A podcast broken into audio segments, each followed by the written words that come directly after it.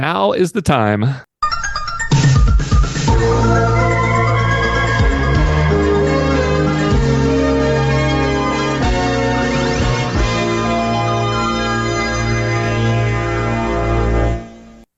Hey, this is Drew here with my best friend Derrick.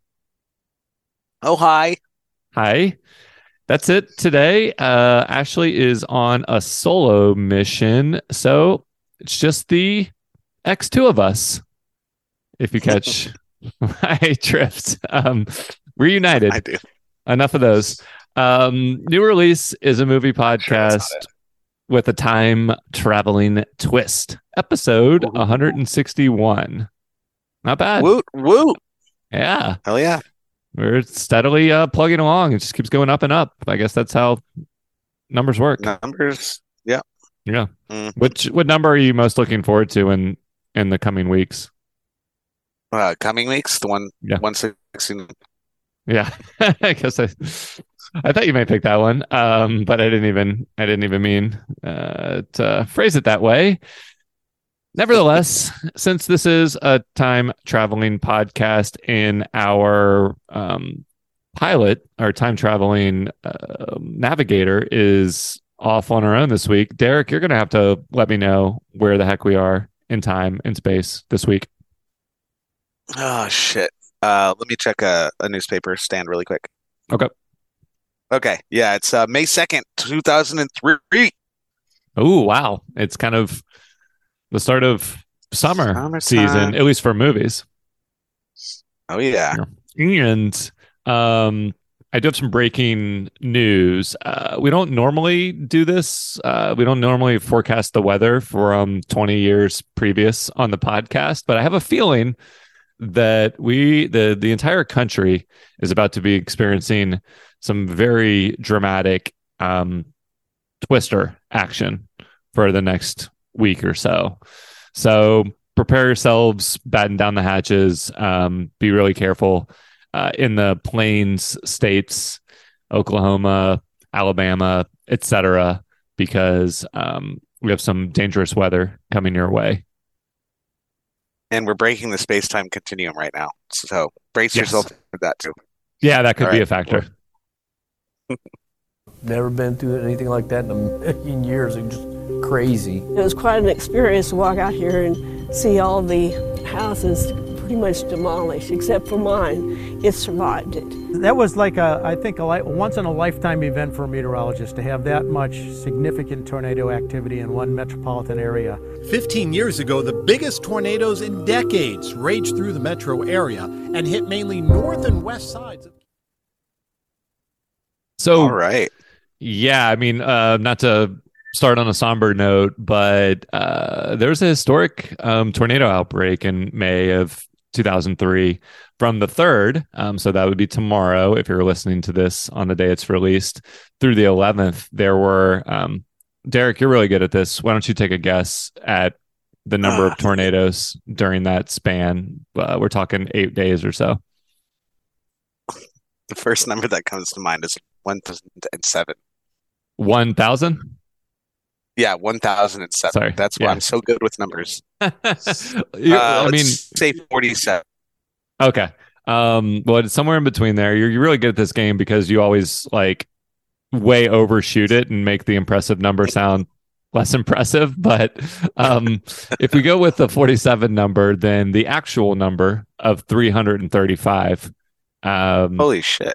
yeah, are I'm I'm assuming that's still a record um, as of present day, but um, that was like the total number. 62 of them were significant.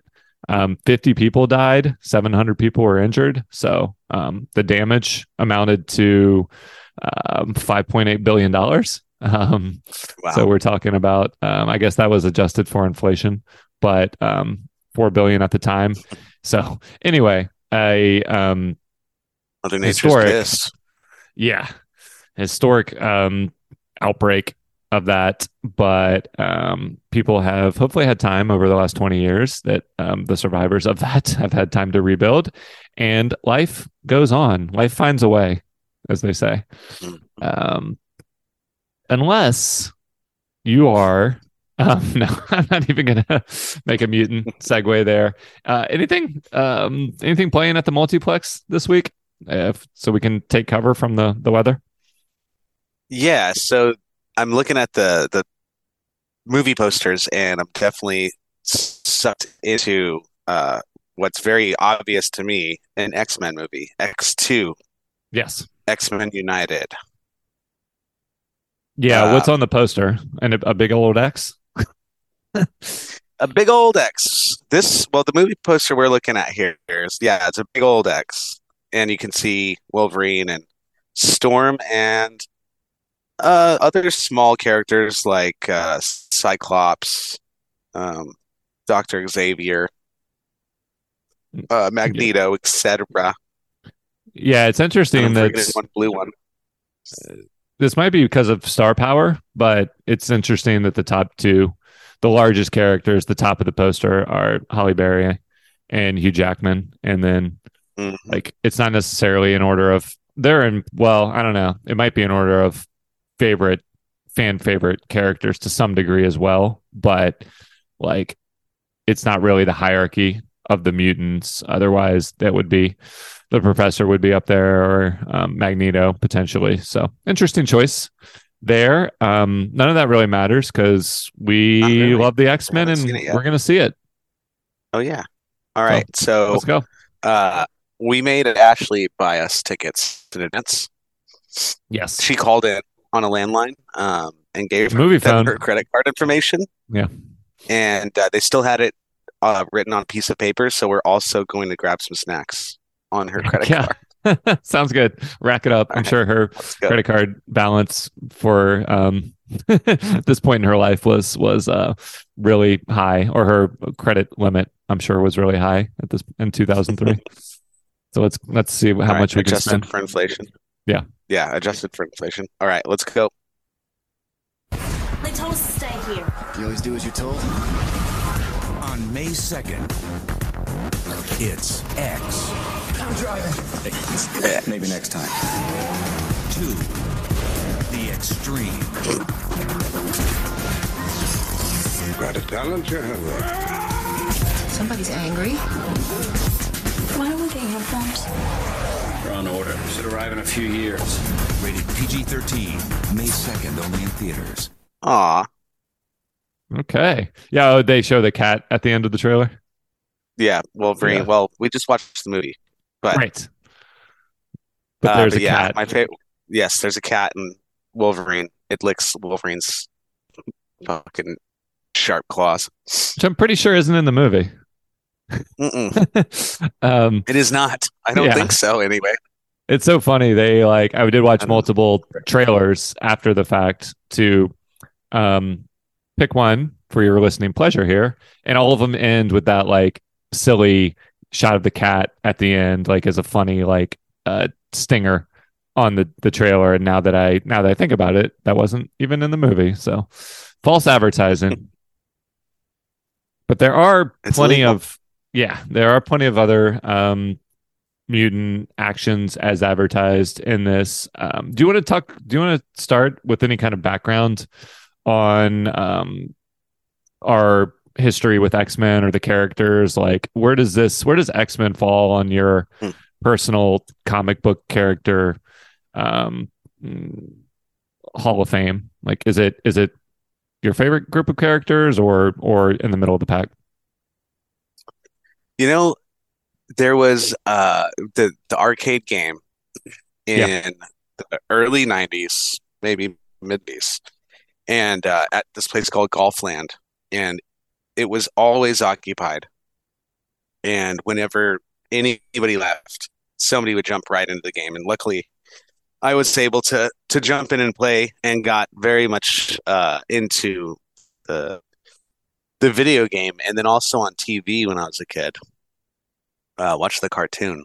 Yep. And yeah, and then also I collected comic books as a kid, and some of the cool, coolest artwork uh, was actually some of the X-Men stuff. So, yeah, I don't know, you know, the the lore and the you know the universe that in all of the character backgrounds and stuff, but I know quite a bit, and yeah, um, yeah, definitely up there Okay. Yeah, I mean, on the you know the fantasy superhero kind of interests. What about you?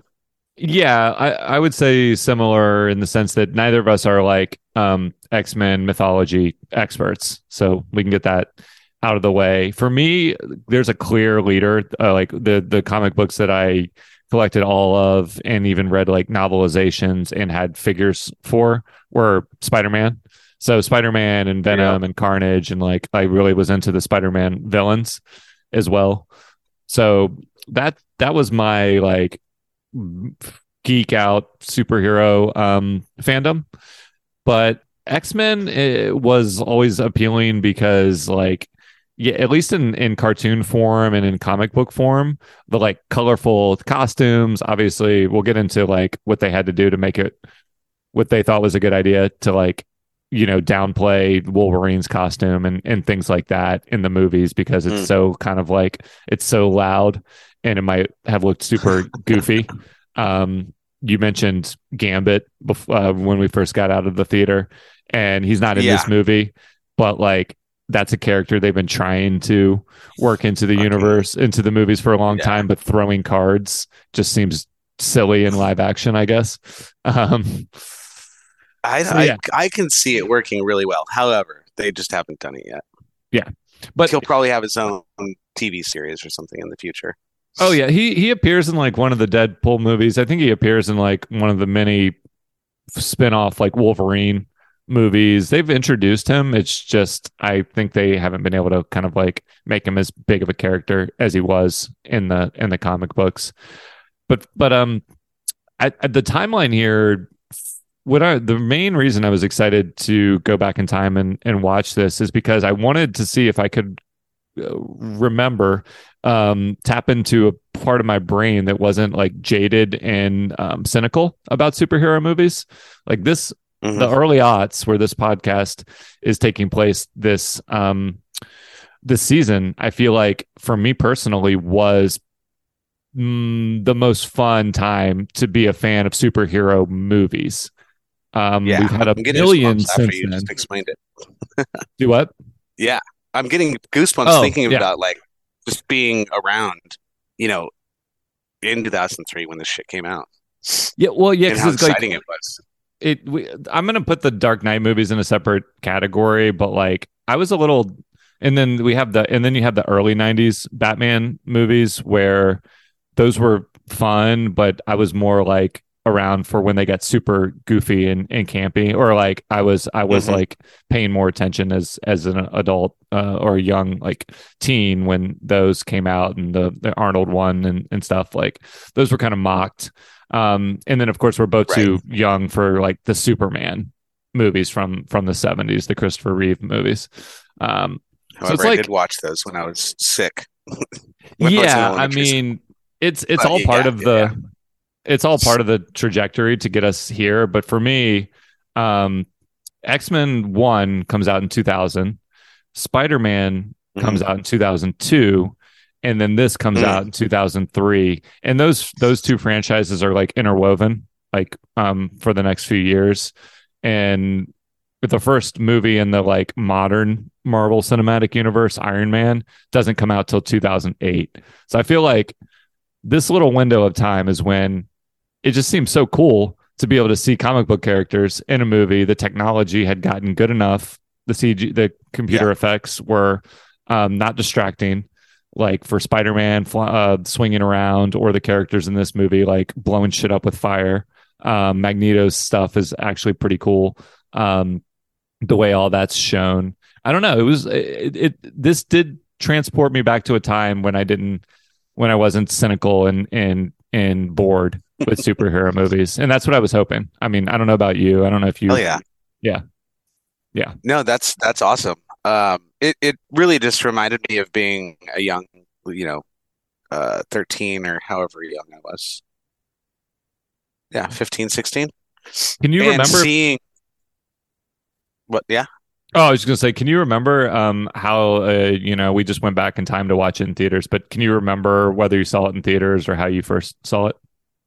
Uh, I don't think I saw it in theaters. Um, I definitely remember watching it on DVD as Oh, like yeah. an 18, 19 year old because my buddy just kept playing it on repeat, basically. yeah.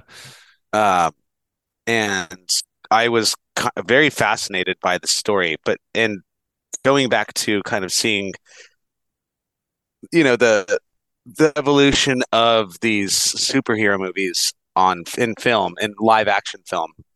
It's it this took it very serious. I, I you know, Spider-Man took it very serious as well. You know, there was blood, there's, you know, it's not this like colorful penguin and Iceman or whatever Right. uh, Arnold Schwarzenegger was. So it was, it was more like a gritty Yeah. and real. Um, and like you said, the the effects were mostly legit to where it was believable. So I don't know if I answered your question.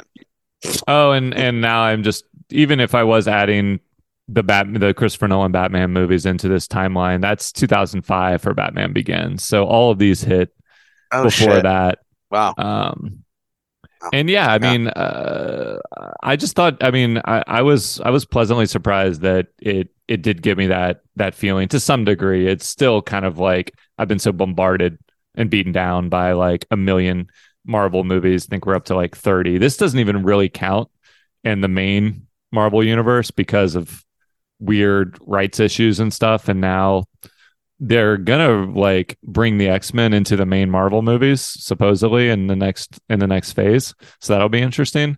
But um but yeah, this I I'm pretty sure this brought back memories of me seeing this in a theater for the first time and being really blown away just with the opening sequence when Nightcrawler is um like teleporting around the the the White House. Um I've so got that was just- goosebumps yeah. when you said that too, man. You're Yeah. getting me goosebumps today. Yeah, I mean, that was that was fucking amazing. yeah. Absolutely amazing. Yeah. And it still holds up. Would you would you agree? Oh yeah, I think like Like, one or like two. the the generated computer generated effects for the most part, because and a lot of this is practical too. Like that, the makeup Oh yeah, we'll talk about Mystique. insane. Very practical. Oh yeah, um, but but Nightcrawler as well. Yeah. Oh, practical. yeah. Um, very formative um, for uh, whatever age we were when this Formative. first came Nice. out. Yeah. Um, Formative. Nice. th- there were a couple like when um I think it's Colossus, the dude who like it's a, a just a jacked guy with his shirt off, but then like when he turns to metal or whatever, that effect was like Yeah. a cheesier version of um Terminator. So I mean like Yeah. they're Yeah, they're yeah. trying to use their money stretch their money pretty far here like with this many characters with this many different powers um i do think one of the things that's coolest about um, x-men over some of the other groups of superheroes or superheroes and villains is the range of like different powers it kind of taps into this sort of um if you were doing like a role playing campaign or something you can like Mm. go so many different directions with which powers you think are more interesting make not that they're they're not even they don't even need to be balanced because like a Jean Grey is a level 5 mutant is what I understand um Right. so they are there is a hierarchy there but it's just fun to see like they get to pick and choose from like dozens and dozens of different mutants from the franchise for each movie and nightcrawler nightcrawler was a new addition for this movie so when he shows up right at the beginning that's like super exciting Yes. And reminded, Beast is in here, right? Beast comes in. Um, so um, I once we got out of the theater for this movie, I did fire up the third one. Um, uh, went back, uh, went three more years into the future, and and watched 15 minutes of that. That's he, that movie starts with Beast. Um, Yeah. Kelsey Grammer playing him, and he's like uh, the Secretary of State for the for the White House. So Right.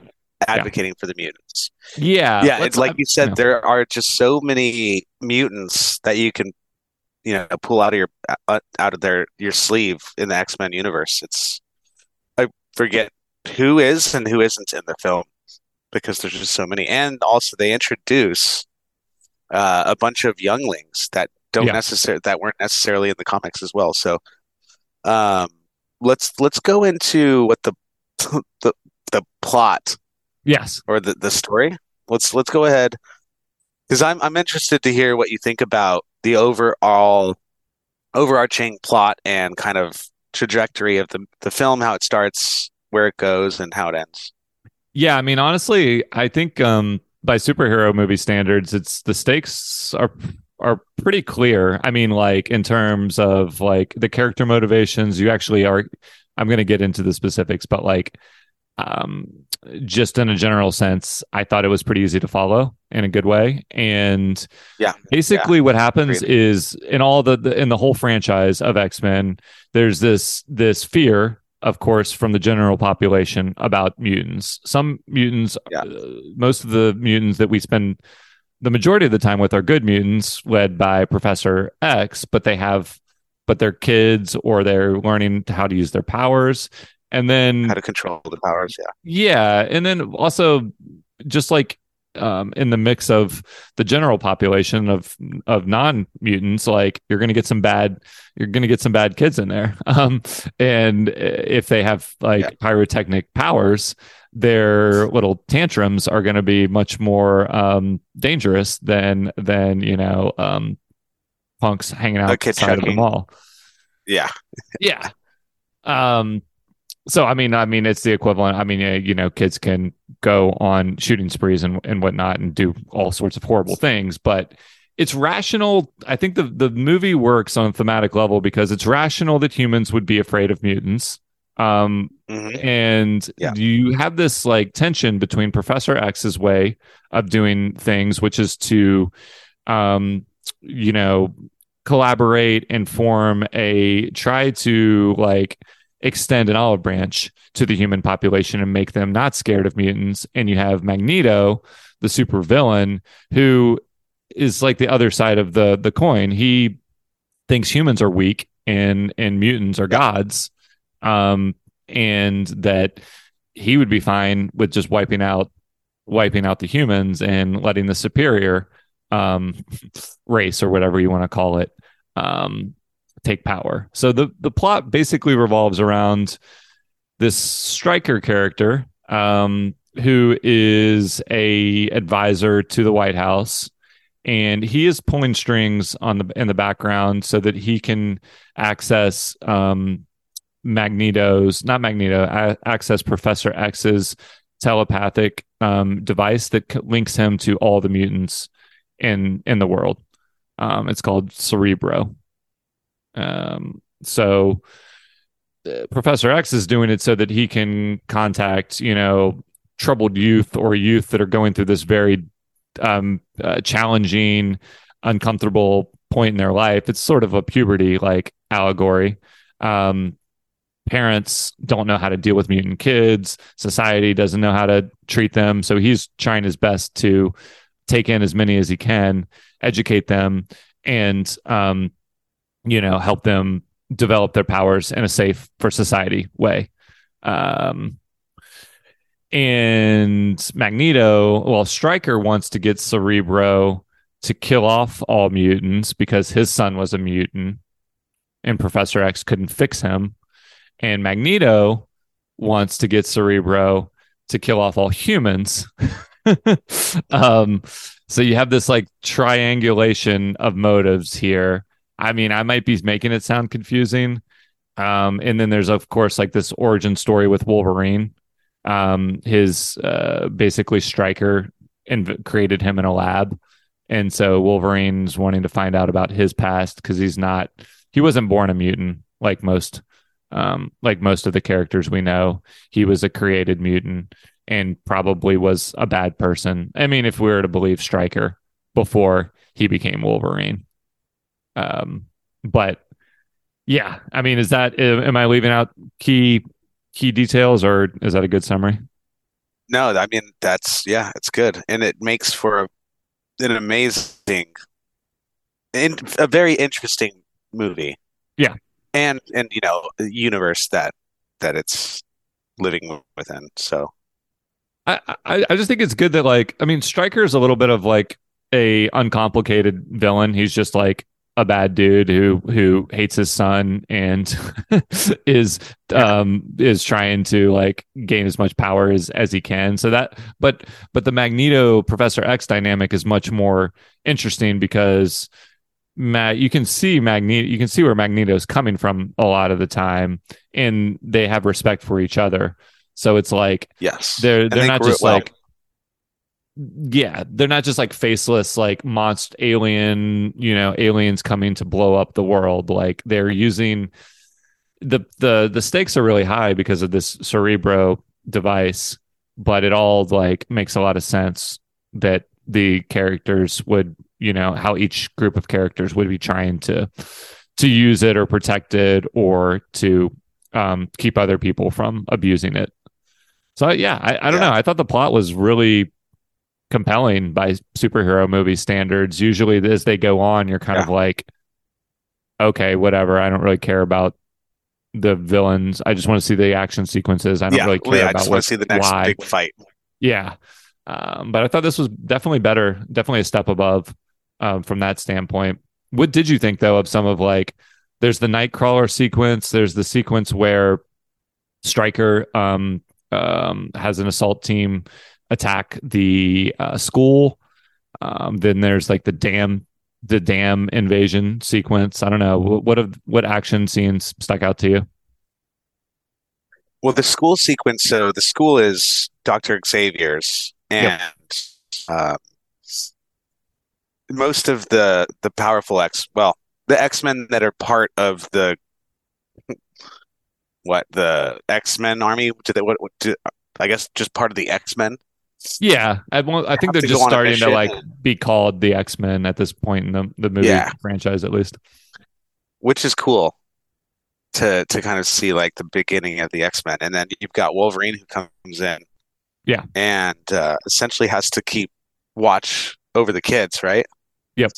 In this in these kids again are being, you know, they're outcasts essentially, which is a big I think that's why X-Men is so very popular, especially in like no offense if anybody's listening, but like the the geek and nerd Yeah. nerddom is because you know you can find yourself in some of these characters.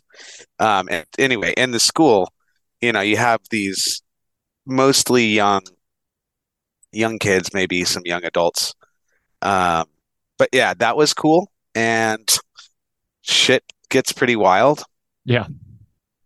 Uh, some of the kids that don't know how to control their powers are using them, Right. especially what's his name, Pyro.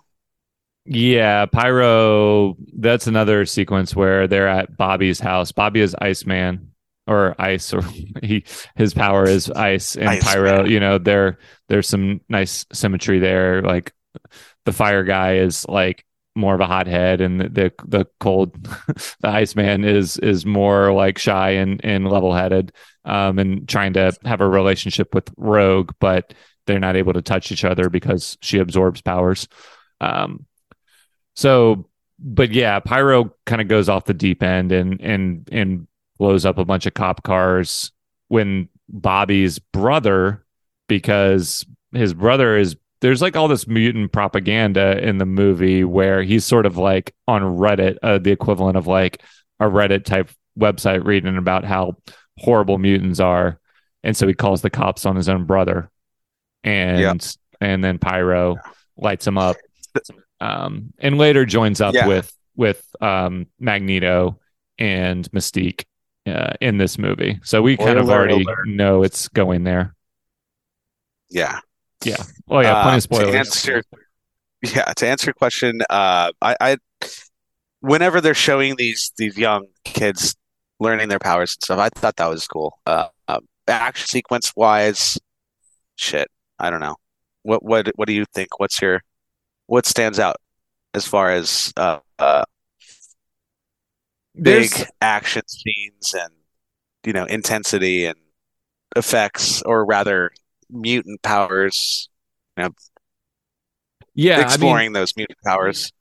like I said, the Nightcrawler one, I remember like when I first saw it, like that was probably just something I hadn't seen on screen before, and it was such a like a interesting, um, interestingly designed character. That was really Yeah, a great, describe great some of open. the describe some of like the uh, acrobatics I want to call them uh, that he does. You know, disappearing and reappearing.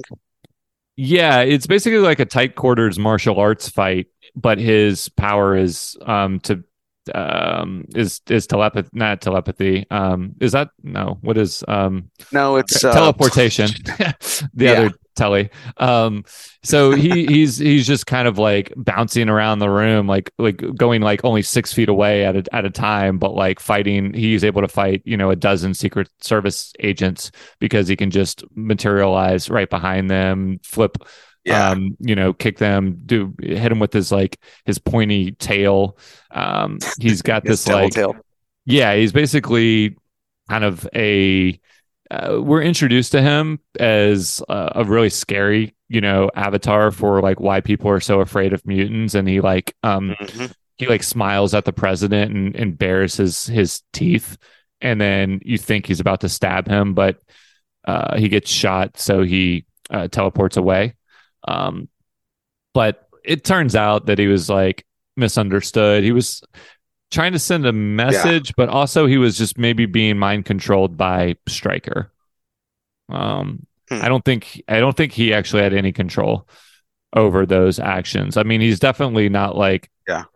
a pure hero. He's like says he's done a lot of bad things and he's he's carved up his skin um to repent for his sin. So he's got all these like Yeah.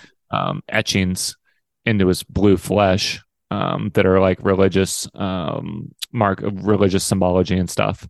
So he's a super cool character. Um one thing about the action, you mentioned like it is taking itself very seriously and gritty, but I thought it was so funny that it's a huge moment when um, Stryker invades the school and all these kids are in like mortal danger.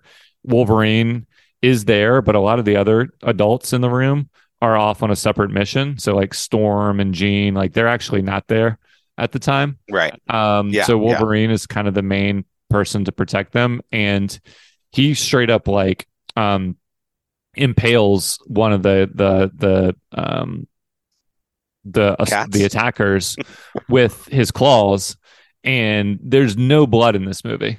Um, it's almost Right. like PG thirteen. yeah, there's no blood, but there is like so much Fucking blue gnarly. full frontal, and just Uh, like well, yeah, lingering Just shots no nipples though. yeah, but like, what a technicality that Rebecca Romijn Stamos, um, or Rebecca Romijn at the time, I don't, I don't know. Like, basically, a super, a supermodel is just naked and painted blue for the. She's the the second in command for the bad guys, so she's in a lot of scenes, and whenever she's in Mystique makeup, um, which is really cool, and obviously, I remember how big of a deal it was at the time for for many reasons but um there's no denying like some of the low angle shots of her butt and like i mean it's it's Yeah. the fact that they can have that but they can't show like blood when wolverine's claws go into you know bad guy after bad guy and he's flinging them around the room is a little silly Yeah, I'd agree. Yeah. but we get all of that with deadpool later and i think deadpool 3 which is coming out a year from now or something that's going to bring Well, a year from present day, uh, so 2024. Yeah, a year from present day. Yeah, good point. Um, Yeah. is going to bring Wolverine into the Deadpool, Hugh Jackman's Wolverine into the Deadpool universe. Yeah, and Um, I mean, God, you know, there's been plenty of people that have reviewed this movie, explained it. Um, Yeah. We're ab- absolutely gl- glossing it. We haven't even talked about Mystique, really. no, other Um, than her body. Her, Um, her- well, yeah. and and her part in the film and what her power is. Her power is incredibly crazy. Um, she can Yeah. turn into anybody that she's that she knows or has seen. I, I think she has to have seen them because she like turns Ed into the um the cleaner from the office when she's stealing some files and Yeah. everyone she's I, I my favorite part of her um plot line and I don't mean to um it's an inter- integral character to the story like it's it's and it's a meaty part like so it's she's not just there for eye candy but it's undeniable that that that's a c- aspect of it um but the way yeah the effect of her makeup um, compared to like when Colossus like for one second turns into a metal metal man when her blue makeup um, covers up like uh, either when she goes from human looking to blue or vice versa that transition is Mhm. like really slick and holds up perfectly well Yes, I actually did not, you know, when I watch these films, as we've discussed before, I'm just wondering like how do they do how they're doing it, you know, practical effects, digital effects, CGI, et cetera, et cetera. Yeah. And yeah, I I totally agree. Um, it still sticks. It or it still is solid. I, I think it Uh, was just kind of like where they wanted to allocate their resources. Like she's a main character, so they put a lot of like Yeah. they probably spent so much time putting her in actual makeup, and then they spent more money and time on the computer enhancements of the transitions and stuff with her character versus something that's just like in the background of one scene that um that you know is is less important to the the movie. But but yeah, I thought I thought her character was really cool. I thought Magneto um I thought how they broke him out. So this is related to her, but how they break him out of the you know when they they have Magneto in this like glass bubble Glass- basically. glass, plastic. Yeah, something with there's no there isn't metal around, so anybody that's so boiler alert, Magneto can uh, utilize metal. yeah. Um, he can manipulate metal. Yeah, Spoiler exactly. alert. If if if anybody didn't didn't know that by now, and it's not like uh, it only takes Yeah. the tiniest amount of metal for him to like Just a tiny, tiny bit. complete havoc. But what I loved was the sequence where she um she like um seduces this dude at a bar who who is the security officer for Magneto's um you know he's the main security officer that has access to Magneto. And I thought she was just obviously you think she's just going to um take his shape but Yeah. she goes it's it's it's way more clever than that. She gets him into the bathroom drugs him and um and then injects him with iron so Yeah, it's he is nuts. yeah it was really yeah, cool It is very creative. yeah so when he goes in to check on magneto magneto pulls all the iron out of his his And Flash. Magneto can sense that Yeah. there's something in him, and because Mystique has not been there to tell him, so i he has not this but yeah this this uh, metal sense. right yeah He probably likes metal music too. Uh, Probably. Um, opposed to like Yeah, classical for continue. for Xavier. Yeah. So I, I don't know. Yeah. I, I, I, I, these are just all well, little examples. Explain, explain that kill. Well, uh, it's another. It's it's it's real. I'm trying to picture in my head without how it would how they can do it without it really being gory at all. So like he pulls Yeah. the, the like it's almost like pulling sweat or evaporated you know liquid metal out of someone's body, and then I think he just collapses. So it's done in a again in a bloodless way, but then Magneto is able to like blow everything up and escape out of the the prison and um and then kind of confront all the main X-Men heroes but for a while they're working together to stop Stryker or at least you know we kind of we know that he's probably up to something but it seems for a minute like Magneto and the um and the rest of the the X-Men it seems like their mm, interests are aligned Yeah. um And also, while we're on Stryker, really quick, quickly, Yeah. I'm just gonna I'm pulling out a comic book out of my back pocket,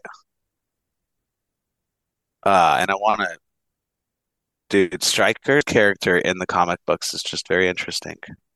Huh. So basic, but it's it's incredible how he can be such a powerful character in a wild, uh, mutant universe. Yeah, and he he is basically willing to compromise, like you know, to sacrifice people. To he enlists kind of well, he created Wolverine, and I guess when he couldn't Yeah. get when Wolverine escaped or like didn't you he didn't have the mind control powers over him, he um he creates another one, uh, a female version, more or less, of Wolverine with like little smaller knives that come out of her fingertips. Um, so like a combination Wolverine yeah. Catwoman, um, and that's a crazy fight when Wolverine and her fight. Um, I don't know what that character's actual name is, but but yeah, what's what's really weird um, coming from the future and watching this movie is that I don't think you watch um, this show, but one of the most popular shows on TV for the last four years is is Succession, and Brian Cox plays the main character in Succession, um, Logan Roy. So seeing now he's like got such a like reputation for playing this like powerful media mogul and head of ahead of like the most um, scrupulous family and and just kind of like um, in the show's universe. And seeing him with this like facial hair and just a different hair it's just like really weird seeing him 20 years earlier now that i've spent so many hours watching succession. But so i'm sure if Yeah. people that are into succession go back and watch this movie they'll be like it is weird seeing logan roy playing the character but he plays a great villain um, in both in both things. So uh, there is that overlap couple characters we haven't hit on i mean jean grey is one of the most powerful Wait. mutant Hit on? Yeah, we're gonna hit on. Jean Grey. yeah we're gonna hit on him in a minute but uh, we've hit on mystique Uh, enough um, Yeah. jean jean grey is super Grey. powerful Dating Cyclops yes or Uh, married. I don't know. But yeah, Jean Grey, go for it. Let's let's give the audience this Jean Grey character's explanation. Yeah, well, I mean, she's an interesting character because her power is um, what I said earlier, telekinesis. But telekinesis, so is so is Professor X's. Like a lot of characters have. It's it's almost a level of like magnitude. We do get a good flashback scene, and I think this was actually in the the next movie where we meet Yeah. um the the two we meet Magneto and Professor X when they're still partners. Um, uh, uh, they when they go to the house of a young Jean Grey and she just like lifts all the cars and stuff up as a eight year old. So like Yeah, she's probably always without been any effort. yeah, always been maybe the most powerful mutant. Um, but in this movie, she's kind of like, I think she's struggling to come back from the events of the first X Men movie. So she is, her powers are coming and going. She has this sort of love triangle subplot with Wolverine and um, Cyclops. Cyclops Which is, is a not a very likable character in this. So, I mean, it's not really a fair fight. And he's not really in it for the film for that long. No. Um, oh, but I bet there's so much fan fiction about this this trio. yeah. Well, and they also implied that Wolverine hooked up with Mystique. Did you catch that in the when she snuck Yes. into his tent? Yeah. And she was she uh Mystique made herself look like Jean Grey, and then Yeah. she also made herself look like Rogue, right? Yeah, creepy. Um, yeah, because because Wolverine and Rogue have this like father caring for you know Daughter. lost- yeah, a, a, you know, Last of Us basically. Um, Yeah. well, lone cub, but so Uh, we uh, this is the big we haven't even really spoiled anything important. There's a huge spoiler. I who cares? This movie's 20 years old but and Yeah. and they undermine the spoiler but the way the movie treats this character the main character's death is a big deal. So yeah what did you think when when jean grey sacrificed herself? Like did that land for you or was it kind of cheesy? Uh, when I first saw it in 2003, Yeah. or whenever I, I first saw it, uh, um, yeah, I mean, yes, because then you've got, you know, the emotions running with Cyclops, Wolverine, the X-Men in general. This character that's scarred, like you Yeah. said from the first film. Um, uh, but rewatching it and when we traveled back in time to watch it, um, it didn't hit as hard as when I was younger, but uh, yeah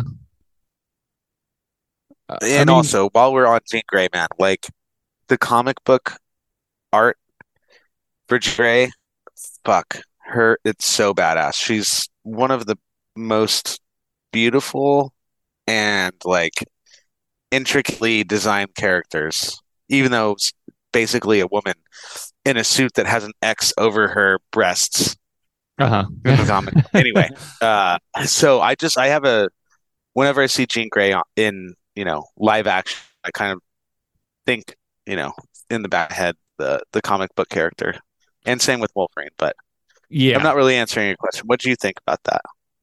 I, I mean, I thought the way I thought the movie treated it like a monumental thing. I mean, it's it's far Yeah. so much as they only have like 20 minutes left in the movie and they have to kind of wrap things up. But um, uh, Cyclops goes into mourning basically and and can't really you know function. He's just like completely broken by it. Wolverine is obvious. I mean, everyone is is is grieving, um, but they also have to continue saving the world. Um, Yeah. So I thought that, that was the climax of the movie, but then what's weird is there's like still 30, 40, 30 or 40 minutes left in the movie after the dam.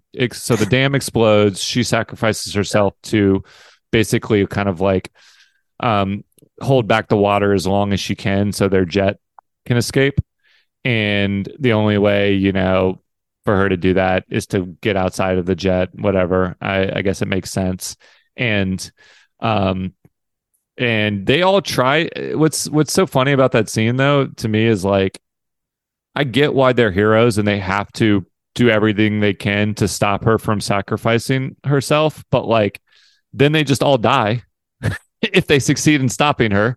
So like I know they're not acting rational in the moment cuz their loved one is about to die, but like I don't know. I almost was it was hard for me to turn off my rational brain and be like, okay, so you're gonna get her to to stop so that you can all just die right away. Yeah. So that was the only thing that that undercut it a little bit for me, but I don't know. And then of course, we already know she's going to be back. We even know by the end of the movie she's like talking There's gonna be through another the one. water. Like her Yeah. voice I think comes uh, she talks about like uh, evolution or you know sometimes evolution skips uh, hundreds of years at a time it usually takes forever but so they're implying that she's just going to like come back as a way of more evolved creature.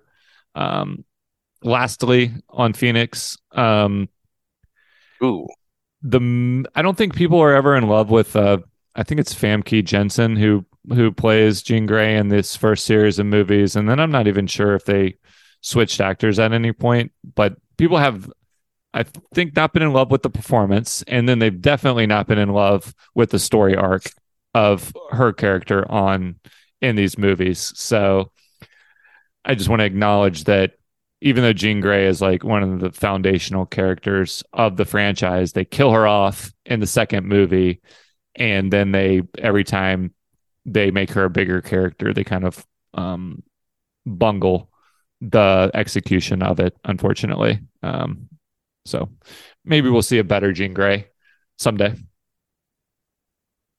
mhm, maybe.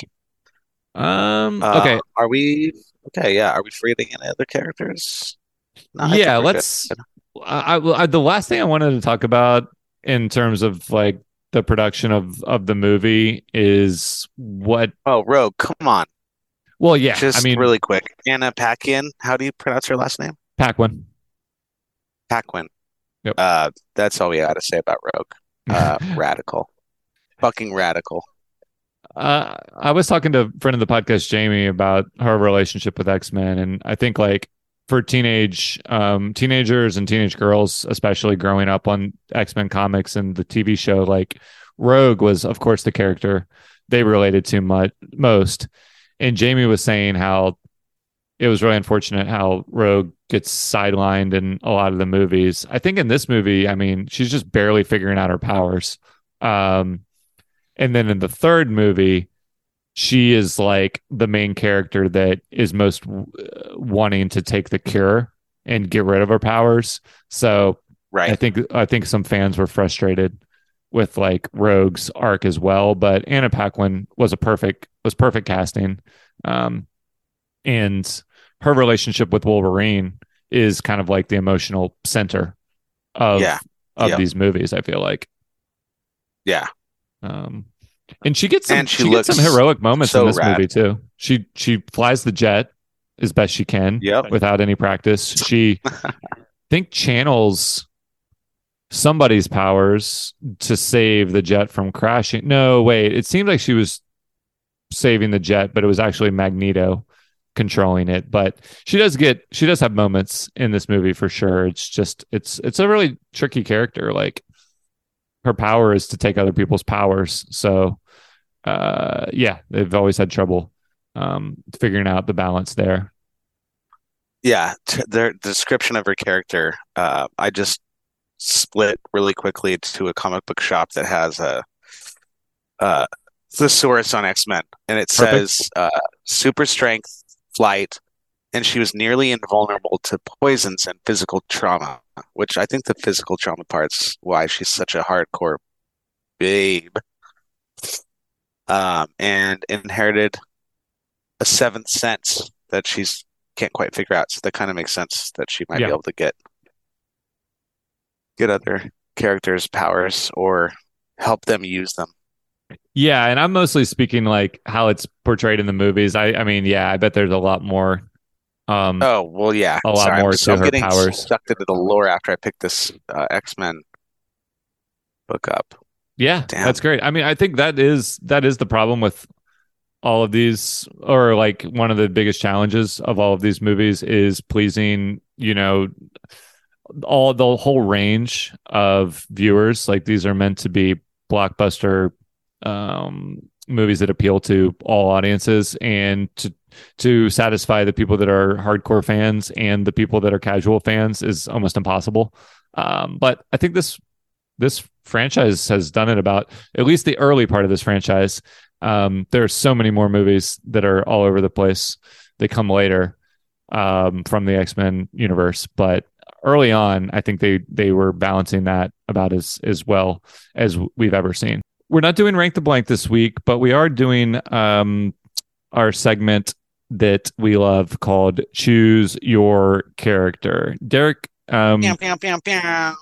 you you had an interesting spin on this that we could do. Um, typically, what we do is kind of like treat it like you mentioned, like if you're going into an arcade and there's an X Men video game, which there certainly was and has been many. Um, which character would you want to play with, a- and why? For but do you want to do that, or do you want to do your other idea? Oh no, no, no. Let's do that one.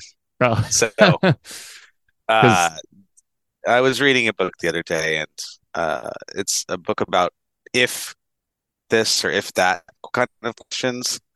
And the person that I was uh, sitting next to at a at a bar had mentioned that if they could, if the question is if you could have an intimate relationship with a fictional character, who would it be? And it was Jean Grey. Can you Uh, move but I think we should do. microphone back to your mouth. Yeah. Perfect. Um, yeah, well, which was interesting because you didn't even prompt that. That that had nothing to do with X Men. They just picked out of Yeah, the entire exactly. entire Yes. world of of fictional characters. They picked Jean Grey. So, um, yeah. So we're not going to do that, but that could still be a component of why you would select one of these characters as playable. Okay. We've literally not mentioned, aside from the poster, Storm, and I don't even think that's an accident. Like, Halle Berry. her her performance is weird in this movie. The character is hard to kind of like fit in to the rest of the group, like from a power standpoint. I feel like I don't know. She just didn't do much in this movie. Yeah, not yeah, she didn't do very much. Um, she'd fly the the plane a lot. She creates it like when they first track down Nightcrawler to question him. She's Jean Grey is Oh, like, "Are you getting bored yet?" And Storm's like, "Yeah, let's let's do this." And she like creates a storm to knock him off of a knock him off of a pillar on the ceiling when like he can still transport. So that just made no sense. And then she creates a storm later. Oh, maybe to like make it hard for Magneto to leave or something. I, yeah, I don't know. It's a it's like a one of the coolest characters in concept, but not not much to do in at least X2. Um, so I'm not picking her, but I thought we like she's a core member, so I thought we had to at least Yeah, we, we absolutely yeah. I'm glad you did that. Um, so yeah, I mean, we've hit on most of the other ones, but this you could go with an important character. You could go with a, a much more of a secondary character. You've got lots of options here. Who who are you thinking? So we're talking about characters from the movie. Yes. Uh, yeah. So Yeah, so Gambit is out. honestly, well, yeah, Gambit's out. Uh, dude, I really like Rogue. I've always really liked Rogue.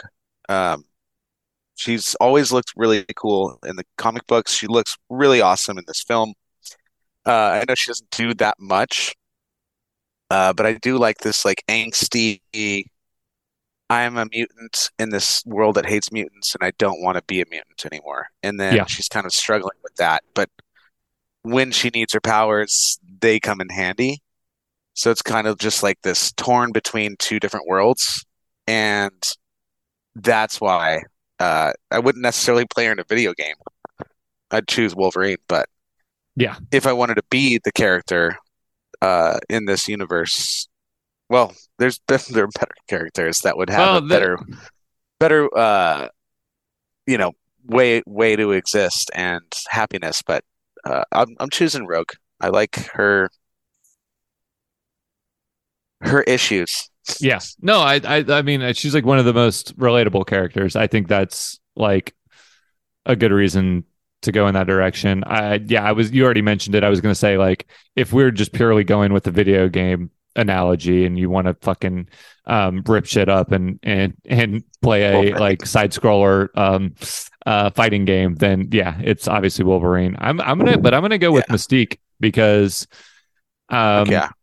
we there's a there's an action sequence when they're invading the um the dam facility where where Stryker like Stryker's rebuilt his own Cerebro there. Um so they're the the X-Men are breaking in to um to shut that down. But so they're teamed up with the with the villains at this point and she takes on the likeness of Wolverine. So one, I'm basically getting all the characters. um Yeah. two, Yeah. I didn't She- even think about that. she displays like a lot of really cool martial arts and fighting skills. She does like this backward slide through a closing door, which is badass. Um, she's able to use her powers of like, um, the- I don't want to just say seduction, but she's able to like use other non brute force coercion tactics like she does in the bar Sure. versus Wolverine's a kind of a one note um um destructive brute but Yeah. um, so yeah I don't know I feel like she's the full package obviously um a bombshell physically and uh but I don't think it was like a shallow performance or a shallow character um as we mentioned earlier I think it's actually easy to focus on um uh, her physical attributes because they're on full display. But I think it's a I think it's a good character in the in the movie. Nice. I Yeah. like that. All right. So that is it for Choose Your Character. Thank you again, 1 800 Cable, for fake sponsoring us. Let's go into uh, wrap up mode. Did this movie get good reviews, good buzz at the time, Derrick? Do you have any chance to look into that yet? I am grabbing the newspaper on the floor that I picked up earlier, and I'm looking at it. Um, yeah, critics and fans like liked it, right? Y- Yeah, Is yeah, yeah. Can you read this? I'm. I, can you read this paper that, that I'm showing you? What does it say? Uh, it says it got really good reviews. Yeah, I mean, it's um, I try not to boil things down to like uh the tomato count or whatnot, but like by modern and at the time superhero standards, I think this was just like a really entertaining movie that a lot of people a lot of people loved. Like you know i'm sure there were critical the like super fans that we referred to. I'm sure there were plenty of things for them Oh to be yeah, critical about. But this was also probably like a more i don't know i'd like to think it was a less like hostile internet culture time period because um there were fewer um sub There, subreddits around like uh subreddits and sub you know and twitter wasn't a thing yet so i bet i would assume it was a little less less toxic online at the time Yeah, and I'll just read a couple of reviews that are here in this paper. Uh, Sure. um, one that I truly agree with is that uh, this is from uh, a critic. Anyway, the review is it still feels like a prologue. No matter how much goes on, you feel like nothing has happened. And I agree with it, Hmm. which I think some people would be, you know, well, some people had issues, especially this person. Yep. Uh, because it, it lends itself to another film, which is awesome, but really, I mean, what was the point of the movie? Uh, Well, aside from introducing characters and saving the school and I don't- you know opening up the universe and, and I guess getting humans to accept mutants as acceptable people to you know be able to belong in society. Well, we, Right. we we talked about the action climax, which is Jean Grey sacrificing herself, but then Yeah. where the movie goes on for another like it's a two hour and fifteen minute movie. Um, I Yeah. hate focusing on length, but the pacing, but it, it's it can be an issue when the pacing of the movie like it feels like that was the climax, and then the the actual ending of the movie, which we haven't even talked about, is just them flying to Washington D.C. to get to coerce the president into like saying nice things about mutants. Like they have Yeah. files Yeah. that from Stryker that like he doesn't question. I mean, what it's a very like convenient, tidy solution at the end of the movie and and basically what was the thing I liked about it is that the president was always conflicted. He was never like like fully against Yeah, he uh, wasn't mutants. a he wasn't a villain per se. No, Any- not at yeah. all. But he was surrounded by villains that were manipulating him, or at least, you know, Stryker, a very powerful person, was manipulating him and kind of forcing his hand.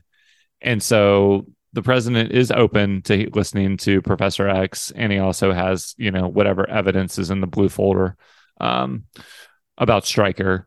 So the president then changes like his speech. I, he was about to give a speech, I think, saying that you know something that was going to um, uh, amp up the war against mutants, and he goes in the other direction, and then the movie kind of uh, this is a middle movie. I think they always knew they were going to make a third one.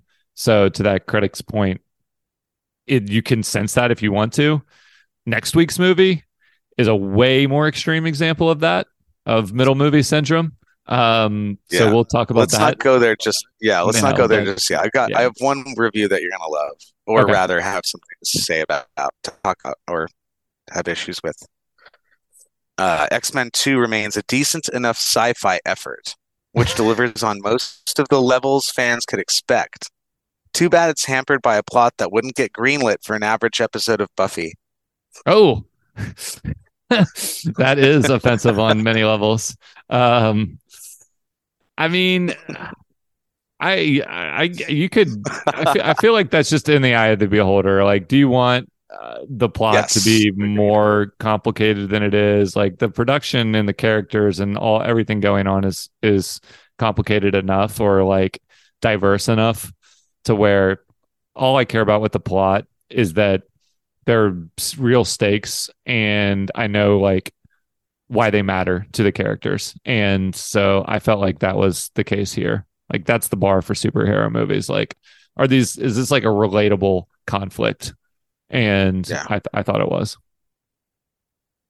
Yep. And then the last one I wanted to to read off is um it again it kind of boil it it relates to what saying it. It does more than any other live action superhero film hero film to convey the sheer wonder of superpowers. So Oh, it's this yeah, a lot of reviews are, you know, talking about the story lacking or rather the plot and where where the movie goes. But yeah, Yeah. it was so um how how is the box office for this film now? huge.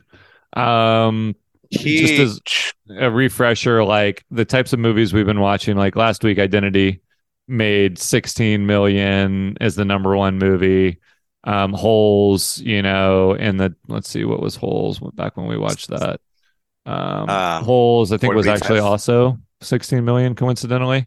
So this Okay, is gross, yeah.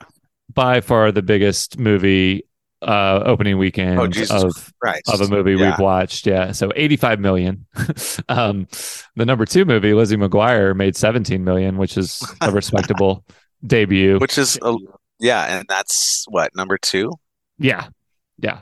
Um in So- for 2003. Yeah. X2 is made it's it's on track already to make more, you know, to be um more popular than the first X-Men movie, so like no superhero fatigue at this point in 2003. People word of mouth is good enough to where it's probably going to um continue making good money for for weeks to come. So huge huge hit, although it has some stiff competition on the horizon, which we'll talk about another another teaser for next week.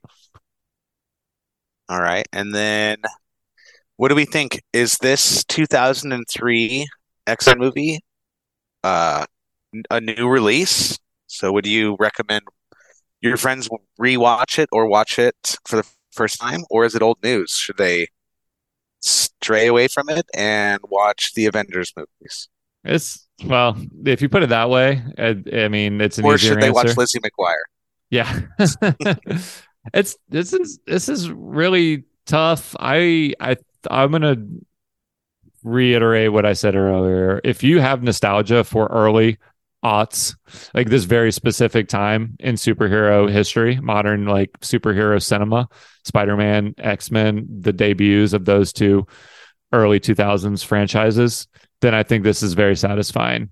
If you are still kind of like full all in on Marvel, then I don't know, maybe this is just like less impactful.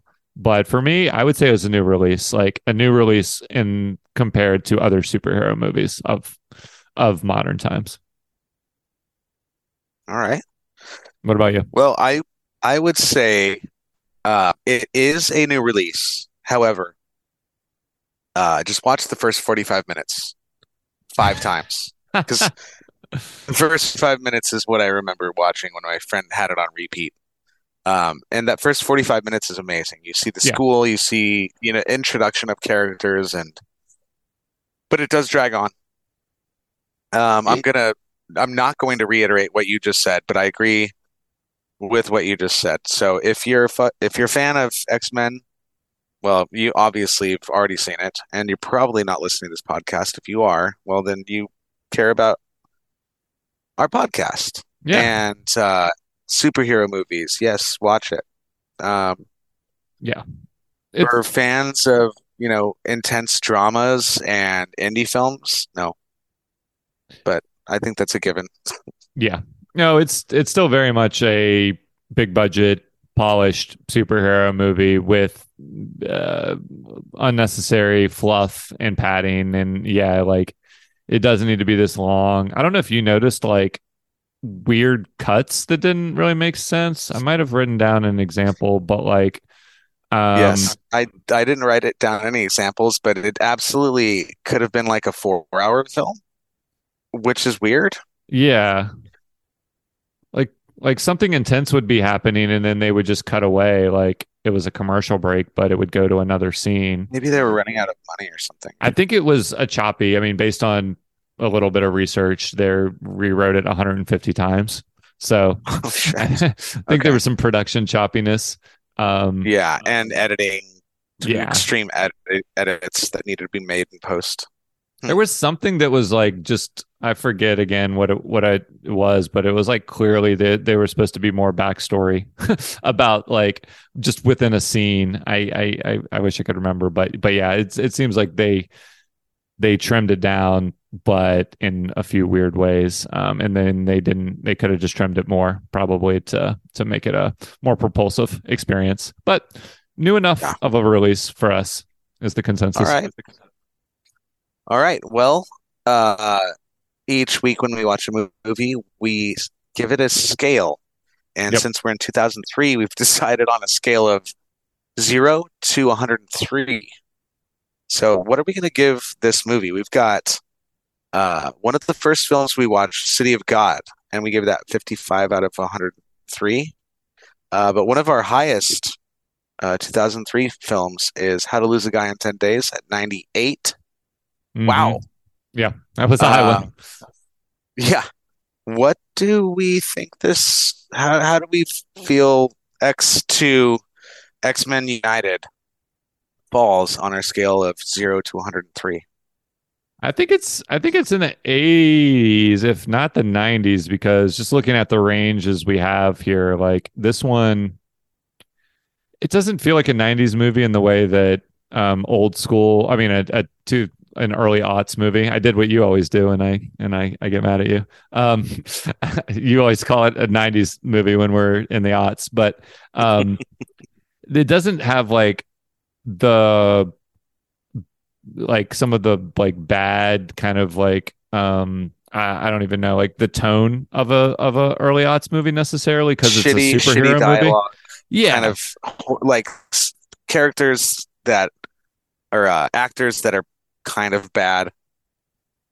I mean, You and we're and we're still seeing so many superhero movies. Yeah, exactly. I mean, you just you you just helped um explain some of the the things I'm thinking about, but like, yeah, it doesn't have the which would give it a higher score. yeah, but like also it it does like all the actors just the this early wave of of superhero content. I guess because it's beca- it stayed so popular, not specifically this movie, but this type of superhero ensemble movie, that almost makes it feel less early aughts because we still we get movies like this all the time still. Yeah. Um, I you so yeah, you maybe it's in the seventies. the 80s. Yeah, I th yeah. I mean, what do we we've got Holes 72, Identity 79. Yeah, th I mean this this isn't screaming 2003 at all. Not even a, a C grade. Okay. Um, okay. but let's give it a low 71. Okay. Yeah, that works. Um as we talked it through, I I was trending trending downward. So um all right. What else? All right. Well, also each week we pick something from the movie that we sell in our new release gift shop, and the proceeds go to Drew, Ashley, and myself. Uh, but we put it right back into the podcast to give you Yep. this extremely high quality hey uh, podcast. Oh yeah, I don't know what that was, but um I like it. And um the clean energy s- fuel that we're using, because we're very green on the new release podcast, that cost a lot of money to produce for all this time travel. So and we've been popping back and forth from 2003 to 2023 more this year. So make sure your to visit for your audio pleasure. make sure to visit Yeah, the new oh, yeah. release gift shop. Yeah. Yeah. But what are we putting in there this Uh, week? Man, I didn't even. I don't know. What do you, what comes to mind? I haven't thought about this at all. Um, some kind of mutation uh serum. Well, Yeah. I mean, Yeah. like uh some way to turn yourself into an X-Men would be cool. Like in the third movie, they invent a cure. Um, the third movie is so cheesy by even comparison to this one, but um, so maybe the reverse of that, like make everyone a mutant. Um, Hmm. but should it be like I don't know if we can unleash like unlimited powers on the world, so maybe could Hmm. just like make you grow an extra finger or something, or like something. Oh, I've got I've got an idea. So, Okay. um, how about? Well, I mean, this is going to cost us more money to create because it's going to there's going to be a variety pack. Well, you could buy a variety pack. So, uh, we sell superpowers, mutant powers. Mhm. but they only last for as long, you know, 15 minutes or as long as it's a candy that you eat. So it's like a bag Um, of Skittles, Superpower except candy. it's new release, new release, uh, hand candy. I don't know. New release candy. And each each piece of candy gives you a different superpower for about 15 minutes or, or as long as it uh is being digested. What if it just turned your skin a different color? Oh, okay. Yeah. So Would uh, you eat that? blue mystique berry, Yeah. Yeah. um, blue beastberry. There's a lot of blue characters. Blue. Nightcrawler. yeah. Um, yeah, blue nightcrawler. Uh, you've got to go yellow wolverine. Yeah. Is his yeah. Um, and then the if you're lucky, you get a bald Dr. Xavier. Oh, or no, uh, yeah, in a rogue hair pill that'll give you a Oh. awesome hair streak. Yep, white hair streak. is- All we're- right. We're, mostly selling, you know, for FDA reasons. Like this is mostly a cosmetic, um, uh, cosmetic transformation. You won't, you know, be able to cause any any extreme harm or damage to other humans or yourself, Correct. ideally. Um, but you will have a physical change that's very noticeable. We promise. If you eat this candy, um, you won't be able to miss it. It might may or may not be temporary. We don't know how long it lasts. We're still ironing out the details. Um, and this does not infringe on the compound V from the boys because that sounded more like what you were first describing, where they sell like they you, you can get like illegal drugs on the black market to turn to gain superpowers. Um, so this Right, is just right. cosmetic, uh, superficial Okay. change, um, which is fun. You can yeah be blue for a day or out of your your genitals. yeah, yeah, that's uh, not painful or um, dangerous at all. So, yeah, TBD. Okay. Uh, cool. All right. Well, that's that's pretty much right. it. Yeah, except for next week. Can I talk about it now? Yes. Yeah. Okay. Let's go. Let's. All let's- Yeah. It's it up. summer, sort of summer sequel season.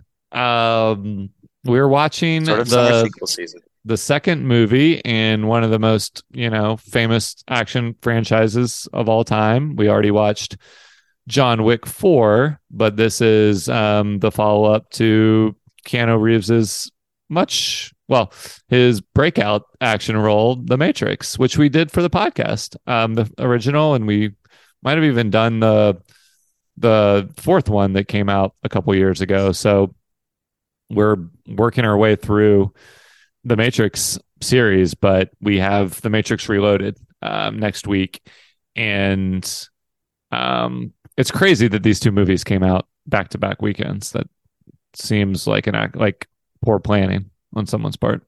Yeah. Yes. Well, more intentional.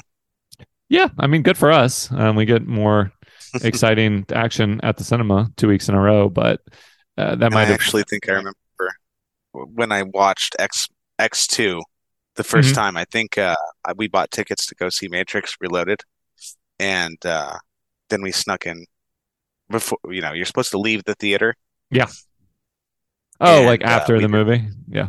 Yeah, so we did a double feature with one ticket. I think that's I I fully endorse that kind of behavior. So, Oh, yeah, um, if you're when you're a committed to spend five hours in in the cinema, then then go for it. Um, Nothing else to do when you're a kid during Yeah. the summer.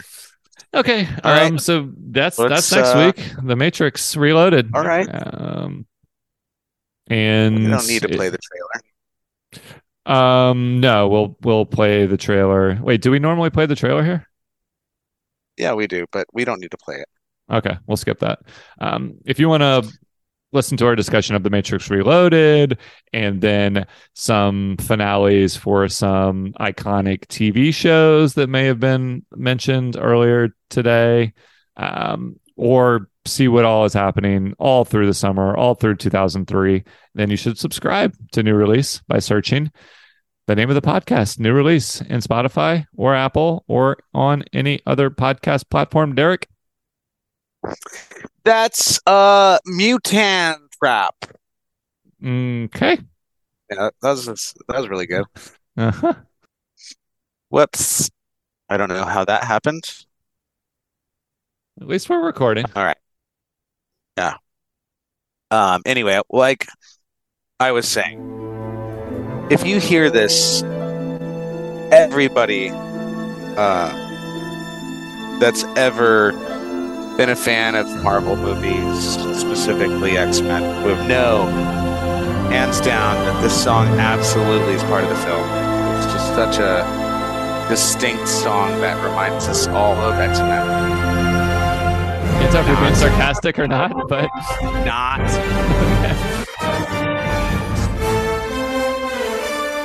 the music was horrible. I will say that. And there really wasn't that much. it's it's like you don't even notice it. I mean, yeah, which is not usually what you're going for.